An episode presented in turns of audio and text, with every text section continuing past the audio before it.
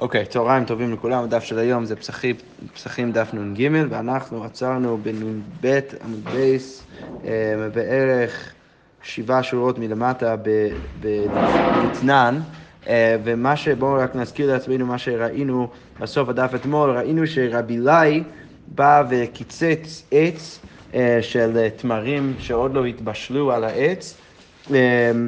אה, בש, בש, בשנת השמיטה, וזה לכאורה היה דבר שהוא לא היה אמור לעשות, כי לכאורה צריך לאכול את הפירות, אבל לא uh, לקצץ את העצים.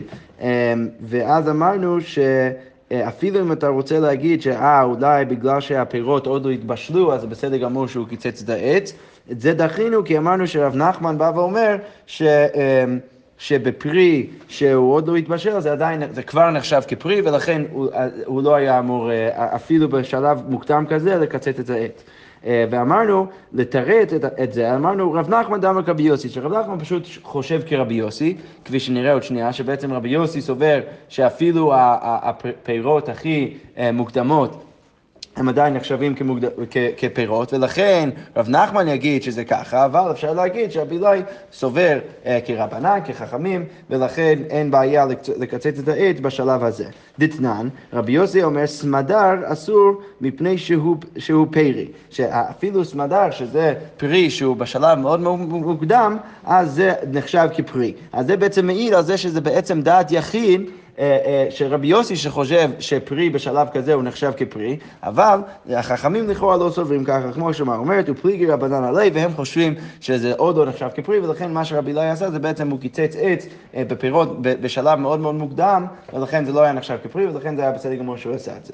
אבל הגמרא אומרת, מה תקיף לו רב שימי מן הרדו, מי פליגי רבנן עלי רבי יוסי בשאר אילנות? מה, אתה רוצה להגיד ש, שבשאר אילנות יש גם מחלוקת בין רבי יוסי וחכמים? לא, אולי דווקא בסמדר יש מחלוקת ספציפית, אה, סמדר זה, זה לכאורה אה, שלב מאוד מוקדם אה, של, של ענבים, אז אולי דווקא שם יש מחלוקת בין חכמים לרבי יוסי, אבל בשאר אילנות לכאורה מסכימים, כולם מסכימים שאפילו הדבר הכי מוקדם נחשב כפרי, ולכן שוב אין לנו, אין לרבי אלי על מי לסמוך, מאיפה אנחנו יודעים שגם שם, שבשאר האילנות אין מחלוקת בין חכמים לרבי יוסי, כי הגמרא אומרת ויתנן, מאימתי אין קוצין את האילנות, בשביעית, ממתי אתה יודע שאתה כבר לא יכול לקצץ את האילנות אה, אה, בשנת השמיטה. בית שמאי אומרים כל אילנות מי שיוציאו, אז ברגע שהם מוציאים אפילו הדבר הכי קטן זה כבר נחשב כבעייתי, ובית הלל אומרים החרובין מי שישרשו, אז זה צריך להשריש בקרקע, והגפנים מי שיגריעו, והזיתים מי שיניצו, ושאר כל אילנות מי שיוציאו. אז בית הלל אה, חולקים על בית שמאי רק בשלושת האילנות האלו, אבל בשאר האילנות הם מסכימים עם בית שמאי,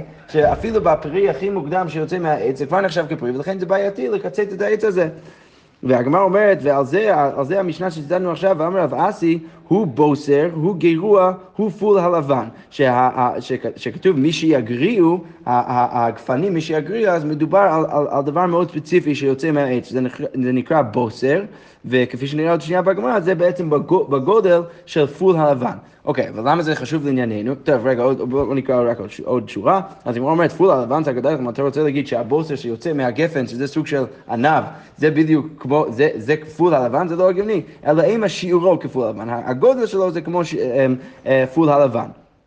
אוקיי, והגמרא אומרת, ומאן שמעת ליה דאמר בוסר אין סמדר לא, מי ההוא שסובר שרק כשזה מגיע לשלב הזה של בוסר, אה, שזה ענב טיפה יותר גדול מסמדר, אה, אה, שרק אז אנחנו מחשבים שזה בעצם פרי, אבל כשזה סמדר אז לא, אז מי הוא ההוא שסובר? ככה רבנן, זה שיטת חכמים. אז לכן אפשר להגיד, אנחנו יודעים שמה שציטטנו עכשיו זה בעצם שיטת חכמים ולא רבי יוסי, והגמרא אומרת, וקטני שאר כל האילנות מי שיוציאו.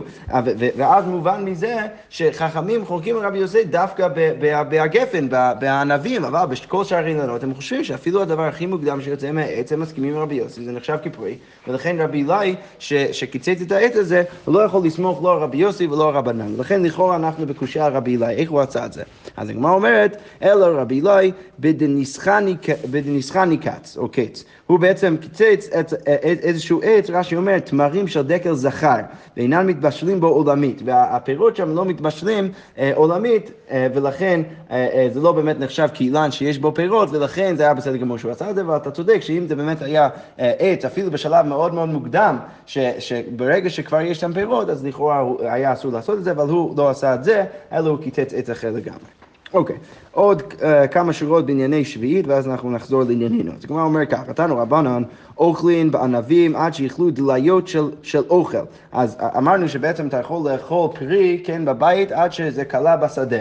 אז פה יש לנו פשוט מלא דוגמאות uh, עד מתי אתה יכול לאכול מאכלים מסוימים. אז ענבים אתה יכול לאכול עד שכבר אין דליות של אוכל. אוכל זה סוג של, רש"י אומר, זה מקום כרמים. אז זה, זה מקום שיש שם מלא ענבים, אז ברגע שכבר שם אין, אין ענבים, אז אתה כבר צריך אה, לבאר את, את הענבים שיש לך בבית. אוקיי, אם יש מאוחרות מהן, אוכלים עליהם, ואם יש עדיין אה, ענבים במקום אחר שהם יותר מאוחרות, אז זה בסדר גמור, אתה עדיין יכול לסמוך עליהם.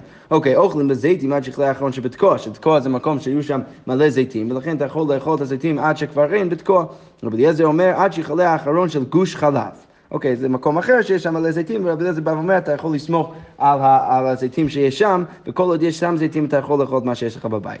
אוקיי, ו, ו, וכל זה בעצם הכלל הגורף זה כדי שיהיה עני יוצא ואין מוצא לא בנובה ולא בעיקר הרובע.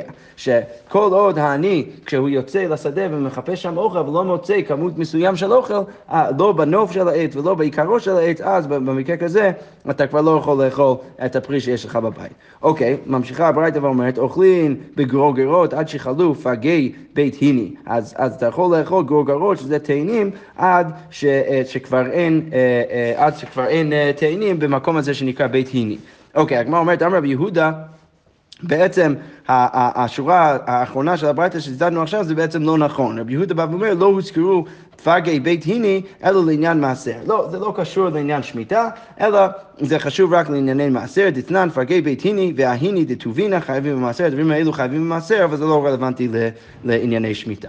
אוקיי, ממשיכה הגמרא ואומרת, אוכלים בתמרים עד שיכלה האחרון שבצוהר, אז אמרנו אתמול אה, בברייתא שאתה יכול לאכול תמרים עד שכבר אין תמרים במקום הזה שנקרא צוהר, ורשב"ג בא וחולק, רשב"ג בא ואומר, אוכלין על של בין, בין הכיפין ואין אוכלין על של בין השיצין, שלא לא נכנסתי יותר מדי למה בעצם הוא מתכוון להגיד, אבל בעצם רש"י מסביר שרשב"ג בא, הוא בא ומחמיר על תנא קמא, הוא בא ואומר שאפילו אם יש שם עדיין אה, אה, אה, תמרים בתוך העצים, יש חלק מהתמרים שהם במקום ש, אה, שיותר קל להגיע אליו, ולכן אם, אם עדיין יש פירות או תמרים במקום הזה, אז אתה יכול לסמוך על זה, אבל אם הרוח אה, בעצם מביא את הפירות לתוך בין הקוצים של העץ, ומאוד קשה להשיג את הפירות, אז למרות שעדיין יש תמרים שם, בכל זאת זה כבר נחשב כקלה מהשדה, ולכן אסור לאכול. אז בעצם בא ומחמיר את הנקמה. כי הנקמה אומר, לא, כל עוד יש תמרים, אתה יכול עדיין לאכול מה שיש לך בבית.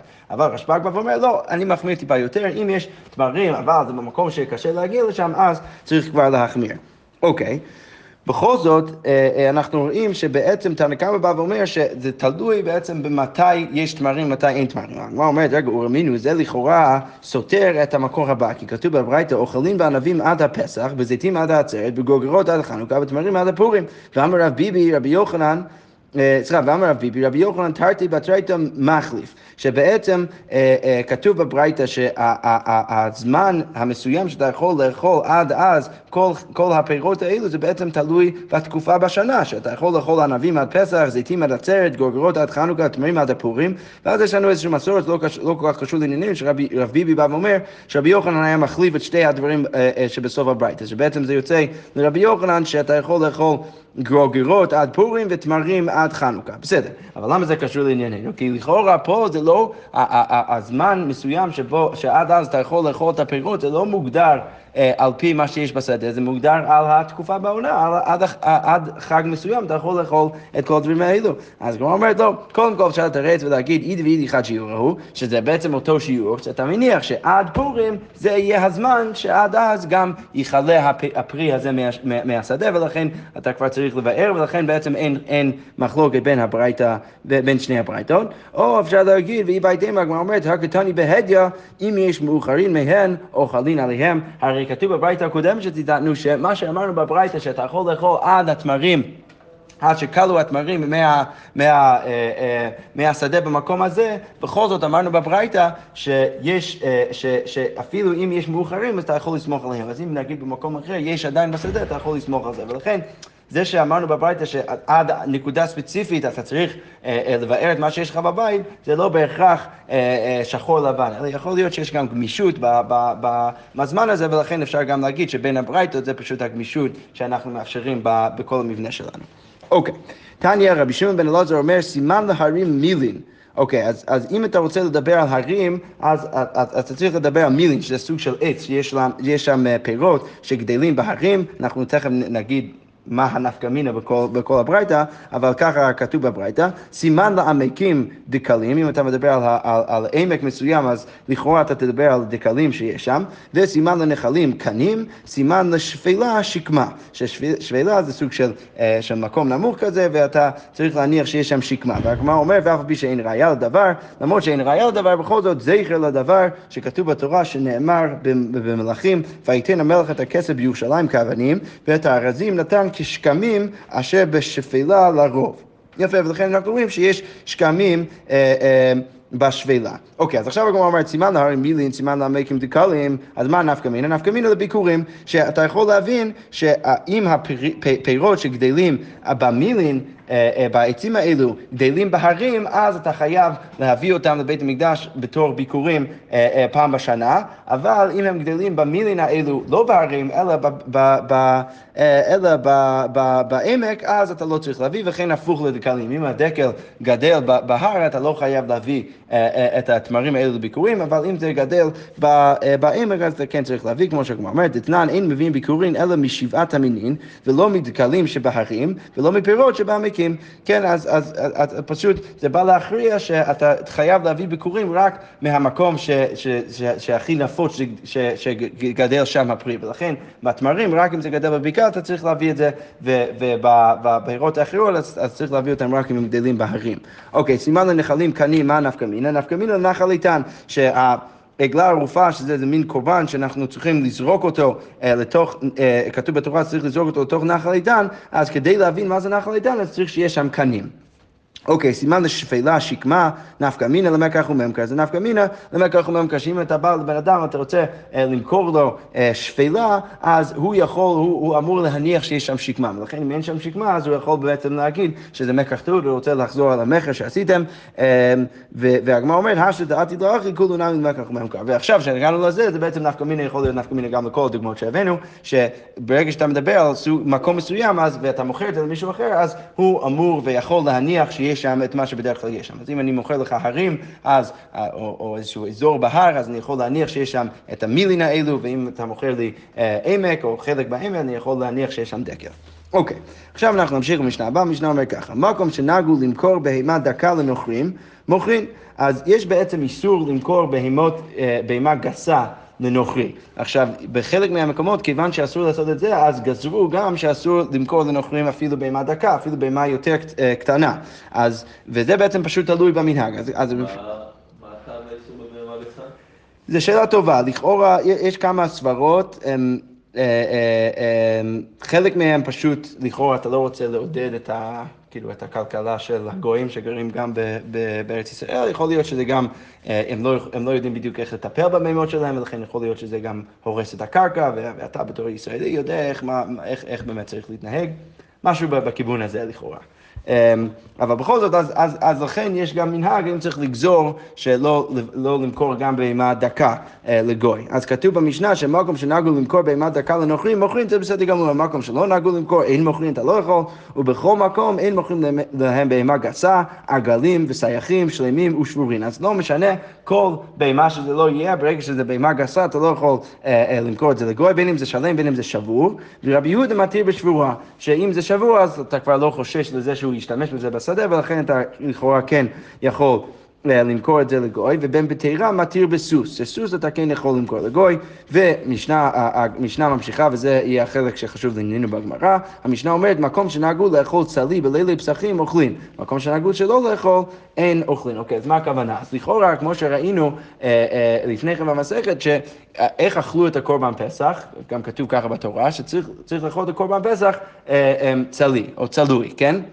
עכשיו, אחרי שחרב חרב בית המקדש, אז מה אמרו? אנחנו לא רוצים לצלות את הפסח שלנו, כי אז זה יהיה יותר מדי דומה לבית המקדש, ואז זה, כאילו ייראה כאילו אתה אוכל קודשים מחוץ לבית המקדש. ולכן יש סברה להגיד שאתה לא אמור, אחרי קורבן הבית, אתה לא אמור לאכול את הקורבן פסח שלך צלוי. אז זה בעצם גם, המשנה אומרת, זה תלוי במנהג. אם אתה במקום שנוהגים בלילי פסחים, אפילו לאחר חורבן הבית, לאכול את, הקורבן פסח שלהם, או, או, או הפסח שלהם, הבשר שלהם צלוי, אז זה בסדר גמור, ואם אתה במקום שלא נהגו לעשות ככה, אז אין אוכלים. אוקיי, אז הגמרא אומרת, אמר רב יהודה אמר רב, אסור לו לאדם שיאמר בשר זה לפסח. לפסח הוא. למה? מפני שנראה כמקדיש בהמתו ואוכל קודשים בחוץ. אז בא הרב ואומר, אחרי חורבן הבית, בן אדם לא יכול לבוא ולהגיד שהבשר הזה שעומד מלפניי, הוא בעצם מיועד לפסח. למה? כי אז זה נראה כאילו אתה מקדיש את הדבר הזה לקורבן פסח, ואז כאן, כמובן אין בית מקדש, ואז אתה פשוט תאכל את זה אצלך בבית, ואז זה כאילו ייראה שאתה אוכל קורבן והקדש מחוץ, ל- ל- מחוץ ל- ל- לבית המקדש, שזה בעצם דבר שאסור. ולכן אתה לא יכול בכלל להגיד שהבשר הזה מיועד לפסח. אוקיי, אמר רב פאפא, אה, רב פאפא אומר, דווקא בשר, אבל חיטי לא, אז זה בסדר גמור, מה שרב אומר זה ספציפית לבשר. אתה לא אמור להגיד שהבשר הזה הוא, הוא מוקדש לפסח, הוא מיועד לפסח, אבל חיטי לא, אז האיסור הזה לא שייך בחיטים. אתה כן יכול להגיד שהחיטים האלו הם בשביל המצה. למה? דמינתא לפסחא כמה, כי אתה סתם אומר שאתה שומר אותם בשביל המצה שאתה תכין בפסח, וזה ברור שאתה לא מקדיש את הדבר הזה. עכשיו הגמרא אומרת, רגע, הוא בשר לא? אתה באמת רוצה להגיד שזה כל כך בעייתי אה, אה, לעשות את זה לבשר? הרי כתוב בברייתא, מייטי ואמר רבי יוסי, תודוס, איש רומי. אה, זה איזה יהודי שהיה ברומא, לכאורה הוא הגיע מרומא, הנהיג את בני רומי לאכול גדיים מקולסים בלילי פסחים. אז מה הוא היה נוהג? הוא היה נוהג לאכול בשר צלוי בערב פסח. בליל הסדר, אז שלחו לו, אז החכמים שלחו לו, אלמלא תודו זאת, אם לא היית בן אדם כזה חשוב, אז גזרנו עליך נידוי, היינו אומרים שאתה חייב נידוי, אתה חייב להיות בח- בחרם. למה? שאתה מאכיל את ישראל קודשים בחוץ. כי אתה מאכיל להם קודשים בחוץ, כי אתה צולע את הבשר, ואתה מאכיל את זה לאנשים מחוץ לבית המקדש, כי אנחנו כבר אחרי חורבן הבית, ולכן לכאורה זה בעייתי. אז קודם כל, בסוגריים, הגמרא אומרת, קודשים זכת איתך? מה, אתה רוצה להגיד שבאמת מדובר בקודשים? לא, אלא אימה קרוב, קרוב להאכיל את ישראל קודשים. אתה כאילו מאכיל להם קודשים בחוץ, כי אתה מאכיל להם בעצם דבר שהוא צלוי. אז מה הדיוק מכל הברייתא הזאת לענייננו? אז הגמרא אומרת, מקולס אין, שאין מקולס לא, לכאורה הבעיה היחידה שיכול להיות פה סביב אה, אה, אכילת קודשים מחוץ לבית זה דווקא אם הדבר הזה צלוי, אבל אם זה לא צלוי אז זה בסדר גמור, ואפילו אם הקדשת את הבשר או אמרת שהבשר הזה מיועד לפסח, לכאורה אין בעיה, כל עוד זה לא צלוי. אז הגמרא אומרת, לא. אמרי מקולס, לא שנה אמר, לא שנה לא אמר. לא, אם זה תלוי, לא משנה אם אמרת שזה מיועד לפסח או לא אמרת שזה מיועד לפסח, בכל זאת זה בעייתי. כי אתה בעצם אוכל משהו שהוא מקולס וצלוי ואתה לא אמור לעשות את זה מחוץ לבית. שאינו מקולס, אם זה אינו צלוי, אז זה עדיין יכול להיות בעייתי, אבל רק במקרה ספציפי. פירש אין, אם אמרת שהבשר הזה הוא מיועד לפסח, אז זה בעייתי אפילו אם זה לא צלוי, ולא פירש לו, אבל אם לא פירשת, אז זה לא. אז אתה צריך באמת אחד מהפרמטרים כדי שזה יהיה בעייתי, או שזה יהיה צלוי, או שאמרת שהבשר הזה הוא מיועד לפסח, בין כך ובין כך יש לנו בעצם חשש שזה נראה כאילו אתה אוכל קודשים מחוץ לבית.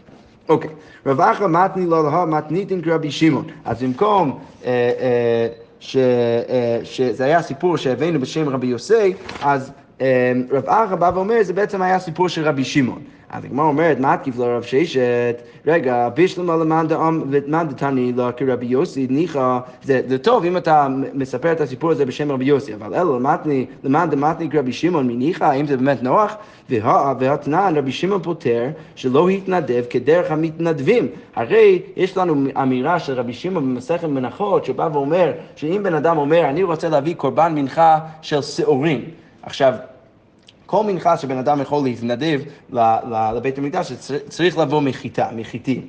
עכשיו, בן אדם שאומר, אני רוצה להביא קורבן מנחה של שעורים לבית המקדש, אז יש מחלוקת האם אנחנו אה, מחשבים את מה שהוא אמר כמשהו משמעותי או לא. אז תנא קמא בא ואומר, כן, כי הרי בהתחלה הוא אמר, הוא רוצה להביא מנחה, אז ברגע הזה אנחנו עוצרים וחותכים את הדיבור שלו, אנחנו אומרים שהוא התנדב להביא מנחה, טוב, זה שהוא אמר שעורים בסוף, אז לא אכפת לנו מזה, והוא חייב עכשיו להביא מנחת של חיטים לבית המקדש. אבל רבי שמעון בא וחולק, רבי שמעון אומר לא, ברגע, אני, אני צריך לקחת את כל המשפט שלו, וברגע שהוא יתנדב משהו שלא כדרך המתנדבים, אז ברור לי שהבן אדם הזה לא באמת מתכוון לזה, ולכן הוא לא חייב להביא מנחה, כן? כי הוא רצה להביא מנחה שעושה הורים, ואף אחד לא באמת עושה את זה. אז כמו כן, אם אתה רבי שמעון, אז לכאורה אתה לא צריך לחשוש לשום דבר במקרה של בן אדם שצולד הבשר שלו, או, או, או, או, או אומר שהבשר שלו מיועד לפסח מאחורי חורבן הבית. כי בן אדם שסתם אומר, הבשר הזה הוא לפסח. אז ודאי, הוא לא מקדיש את זה כדרך המקדישים, זה לא בן אדם שבא ואומר, זה הקורבן פסח שאני רוצה עכשיו להקדיש לבית. ברגע שהוא לא עושה את זה, אנחנו אומרים שרבי שמעון לכאורה לא חושש, ולכן זה שרב אחר רוצה לספר את כל הסיפור הזה בשם רבי שמעון, לכאורה זה לא הגיוני, כי רבי שמעון לא אמור לחשוש לדבר כזה. אבל הגמרא אומרת, אמר לי רבינה לרב אשי, אומן דמתניק רבי יוסי מניחא מה? אתה רוצה להגיד שזה בסדר גמור להגיד שזה סיפור בשם רבי יוסי, אבל בשם רבי שמעון זה בעייתי. אבל אם זה באמת נוח להביא את הסיפור הזה בשם רבי יוסי, הרי ואמר רבא רבי שמעון בשיטת רבי יוסי אמרה, הרי רבי שמעון סובר כרבי יוסי, למה? דאמר אף בגמר דבריו אדם נתפס, שאנחנו לוקחים את כל האמירה של הבן אדם, אז לכאורה גם רבי יוסי סובר ככה, אז לכאורה גם לספר את הסיפור בשם רבי יוסי זה לא הגיוני. אז הגמרא אומרת, מה לא רבי שמעון סבר לו כרבי יוסי, רבי יוסי נמי סבר לו כרבי שמעון, אז לכאורה שניהם סוברים אחד כשני. אז הגמרא אומרת לא, רבי שמעון סבר לו כרבי יוסי, רבי שמעון חושב כרבי יוסי, ולא רבי יוסי סבר לו כרבי שמעון. שרבי שמעון סובר כרבי יוסי בהקשר אחר, שרבי יוסי אומר שצריך לקחת אה, אה, את המשמעות של כל המשפט של הבן אדם, אבל רבי יוסי לא מסכים עם רבי שמעון. כי מה שרבי יוסי אמר זה היה בהקשר מאוד מאוד אה, ספציפי, ממסכת תמורה, לא ניכנס לדוגמה שם, אבל רבי יוסי לא מסכים עם רבי שמעון במנחות, ולכן לכאורה גם פה זה יכול להיות בעייתי לרבי יוסי, אבל לרבי שמעון זה לא אמור להיות בעייתי. אוקיי, ממשיכה הגמרא אומרת, איבאילו, הבן אדם הזה שהבאנו עכשיו בברייתו, טודוס איש רומי, אז הוא ודאי בן אדם חשוב. עכשיו השאלה האם הוא בן אדם חשוב כי הוא צדיק, או בן אדם חשוב כי הוא סתם היה לו מלא כוח. אז הגמרא שואלת, איבאילו, טודוס איש רומי גבר רבא הווה, או בא לגרופים הווה. אז האם הוא היה בן אדם ממש, בן אדם טוב, או סתם היה לו מלא כוח. אז תשמע, עוד זו דרש תודוס איש רומי. מה ראו חנניה, מישאל ועזריה שמסרו עצמם לקדושת השם, אז למה כל בני אדם האלו מסרו את עצמם לקדושת השם לכבשן האש, אז למה הם חשבו שזה בסדר גמור לעשות? הרי כתוב בתורה וחי בהם ולא שימות בהם, שאתה לא אמור אה, למות על קדושת השם, אז למה הם חשבו שכן חשוב להיכנס לכבשן האש? אז הגמרא אומרת, נשאו קל וחומר בעצמם, הם אמרו קל וחומר מצוורדעים. מה צוורדעים שהם מצווים על קדושת השם, כתיב והוא אצל המכות, ובאו ועלו בביתך ובתנוריך ומשערותיך, אז אם מתי משערות מצויות אצל תנור, מאיפה, ממתי הכלים שהם מכינים שם את הלחם בתוכם הם נמצאים ליד התנורים, אבי אומר בשעה שהתנור חם, אז זה בטח בשעה שהתנור חם, בכל זאת אנחנו רואים שהצפרדים נכנסים לתוך התנורים, אז אם הם לא מצווים על קדושת השם, אנו שמצווים על קדושת השם, על אחת כמה וכמה, אז ברור שאנחנו צריכים להיכנס לכבשן האש. אוקיי, אז לכן אנחנו לכאורה רואים שזה בן אדם תמיד חכם, בן אדם רציני ש, שדורש אה, דרשות, ולכן זה לא רק שהוא היה בן אדם עם מלא כוח, אלא זה גם בן אדם מאוד מאוד חשוב וצדיק. ממשיכה הגמרא ואומרת, רבי יוסי בר אבין אמר, מטיל מלאי לכיס של תלמידי חכמים היה. הוא סתם, הוא היה מכניס כסף לתוך הכיסים של תלמידי חכמים, אבל הוא לא היה אולי צדיק בעצמו, אבל בכל זאת הוא היה מממן את כל התלמידי חכמים. זה אומר רבי יוחנן, כל המטיל מלאי לכיס תלמידי חכמים, זוכה ויושב בישיבה של מעלה, בן אדם כזה יושב אה, אה, בישיבה מעלה, שנאמר כי בצל החוכמה בצל הכסף. אם אתה נמצא באזור החוכמה, אפילו עם הכסף שלך, אז אתה הופך להיות בן אדם שזוכה וראוי לשבת בישיבה של מעלה. אוקיי, ממשיכה הגמרא ואומרת, או המשנה הבאה אומרת, אה, מקום שנהגו להדליק את הנר בלילה יום הכיפורים מדליקין, מקום שנהגו שלא להדליק אין מדליקים, אנחנו תכף נראה מה הסברה לעשות את זה, אבל השאלה פה האם להשאיר נר דלוק ביום כיפור או לא. אוקיי, אז אם נהגו לעשות את זה במקום מסוים, אז אפשר לעשות את זה, אם נהגו שלא, אז לא עושים. ומדליקים בבית, בבתי כנסיות, בבתי מדרשות, מבואות האפלים ועל גבי החולים. אז בכל זאת, ברור שצריך להדליק את הנר בבית כנסת, בבית מדרש, וגם בכל מיני מקומות כאלו, זה ודאי צריך להדליק, אבל פשוט שאלה במנהג, אם צריך להדליק את זה גם בבית. אז הגמרא אומרת, תנא, בין שאמרו להדליק ובין שאמרו שלא להדליק, שניהם לדבר אחד נתקפנו. נסביר את זה עוד שנייה. אמר רבי יהושע, דרש רבא, ואימך ואמך כולם צדיקים ועמך כולם צדיקים לעולם ירשו ארץ וגומר בין שאמרו להדליק בין שאמרו שלא להדליק שניהם לא נתכוונו לדבר אחד. אוקיי, מה הכוונה? אז רש"י מסביר פה שהסברה בין להדליק בין לא להדליק זה, זה, זה, הסברה זה אותו דבר. פשוט חשוב להם איכשהו לשמור על זה שבן אדם לא יקיים יחסים עם אשתו ביום כיפור. זה הדבר שאחד מהעינויים שאסור לעשות ביום כיפור. אז יש פשוט שתי סברות לעשות את זה. או שאתה יכול, רש"י מסביר להדליק את הנר, להשאיר את הנר דלוק, ואז אנחנו יודעים שאסור לקיים יחסים עם הנר דלוק, ולכן פשוט הם לא יקיימו יחסים. או מצד שני, יש סברה גם להגיד שצריך פשוט לכבות את כל האור, ואז רש"י מסביר, אתה בכלל לא תראה את אשתך, ולכן אתה לא תתהווה לקיים איתה יחסים, ואז את, אתם לא תקיימו יחסים. אז בין כך ובין כך, הסברה היא בעצם למנוע מבן אדם לקיים יחסים ביום כיפור, ואז השאלה מה יותר הגיוני לעשות, האם להדליק את הנר או לא להדליק את הנר. ולכן, כל הדרשות האלו שקראנו עכשיו בתחילת הגמרא, פשוט אומרים, שניהם מתכוונים לאותו דבר, כולם צדיקים, כולם בעצם מתכוונים לדבר טוב, פשוט תלוי במנהג, ולכן אם אתה במקום שהמנהג הוא לעשות X, צריך לעשות X, ואם המנהג הוא לעשות Y, צריך לעשות Y. אוקיי, אמר רב יהודה אמר שמואל, אין מברכין על אור, על האור, אלא במוצאי שבס. אז אה, למרות שאנחנו מבדילים אה, אה, ביום הכיפורים, אה, צריך לעשות הבדלה, בכל זאת לא מברכים על הנר, אלא אם כן זה מוצאי שבת. למה? הול בתחילת בריאתו הוא, כי זה היום, הדרשה של חז"ל זה שבראו, הקדוש ברוך הוא ברא את, ה, את האור, את האש, במוצאי שבת, ולכן דווקא במוצאי שבת אתה צריך לברך על, על האש, אבל אם זה מוצאי יום כיפור ולא מוצאי שבת, אז אתה לא אמור לברך על האש. אז הגמרא אומרת, אמר לי, ההוא סבא ואיתם רב בר חנא, יישר, זה מעולה, זה שאמרת את זה, זה, זה, זה לימוד טוב, וכן אמר רבי יוחנן, גם רבי יוחנן אמר ככה. אוקיי, נעשה עוד דקה. אולה הווה רכיב חמרה, אז הוא היה רוכב על גבי חמור, ואוזיל והווה שקיל ואוזיל רבי אבא ממיני, אז רבי אבא היה ממינו, ורבי בר חנא משמאלי.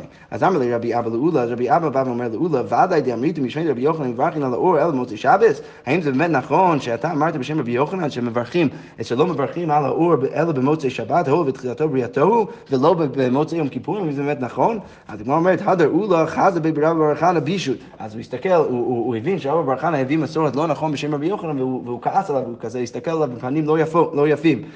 אוקיי, אז אמר לי, אנא לאו האמרי, אז הרב הרחנה בא ואומר, הוא הבין שהוא, שהוא כועס עליו, בא ואומר, לא, אני לא אמרתי את זה על זה, אלא האמרי, אני אמרתי את זה על משהו אחר, לא הבאתי בשם רבי יוחנן שלא צריך לברך על האש במוצאי יום כיפורים, זה לא נכון, באמת כן צריך לברך על האש במוצאי יום כיפורים, אלא על מה אמרתי את זה? אמרתי את זה על משהו אחר. דתני תנא כמד רבי יוחנן, רבי שמעון בן אלעזר אומר יום הכיפורים שחל להיות בשבת, אף במקום שאמרו שלא להדליק מדליקין, למרות שאמרנו במשנה שיש מקומות שלא מדליקים בערב יום הכיפורים את הנר, בכל זאת אם זה חל בשבת אז כן צריך להדליק לפני כבוד השבת. ואני ורבי יוחנן בת רי וחכמים אוסרים, אז למרות שיש מסורת כזה בשם רבי שמעון בן אלעזר שכן להדליק אפילו אה, אה, בערב יום כיפורים, אפילו במקום שלא מדליקים, אם זה בשבת צריך להדליק, אז רבי יוחנן אמר על זה שחכמים אוסרים. אז מה, מה שחשוב לעניין זה שרבי בר חנא בא ואומר, לא, בעצם המסורת שאני הבאתי בשם רבי יוחנן זה לא קשור למוצאי יום כיפורים, זה, זה קשור ליום כיפורים בערב, אם יום כיפור חל להיות בשבת, שכן צריך, שחכמים בעצם אוסרים להדליק את הנר אם אתה נמצא במקום שלא מדליקים. הגמרא אומרת, אמר לי, עדה תהי, עדה תהי זה מעודה, כן, אז זה באמת נכון, המסורת הזה. אז הגמרא אומרת, קרעי עלי רב יוסף, רב יוסף בא ואומר, הוא מצטט את הפסוק, מים עמוקים עצה בלב איש, שהמים עמוקים יש גם עצה בלב איש, ואיש תבונה ידלנה. אוקיי, אז הגמרא אומרת, מים עמוקים, עצה בלב איש, אז מי זה? זה אולה, ואיש תבונה ידלנה זה רב בר חנא, ששניהם אנשים מאוד מאוד חכמים, ואינו כמן צבא ולמרות שהבאנו מסורת לפני כן, שלא צריך לברך על האש, אלא אם כן זה מוצאי שבת ולא במוצאי יום כיפורים, ופתאום אנחנו רואים שרב בר חנא וגם אולה סוברים שלא צריך, שכן צריך לברך, אז כמו מי הם סוברים? כי ידע אמר רבי בנימין בר יפת, אמר רבי יוחנן, מברכין על האור בין במוצאי שבת בין במוצאי יום כיפורים, וכן עם הדבר, זה גם איך שהעם נוהג, ולכן זה בעצם דבר שראוי לעשות. שכוח.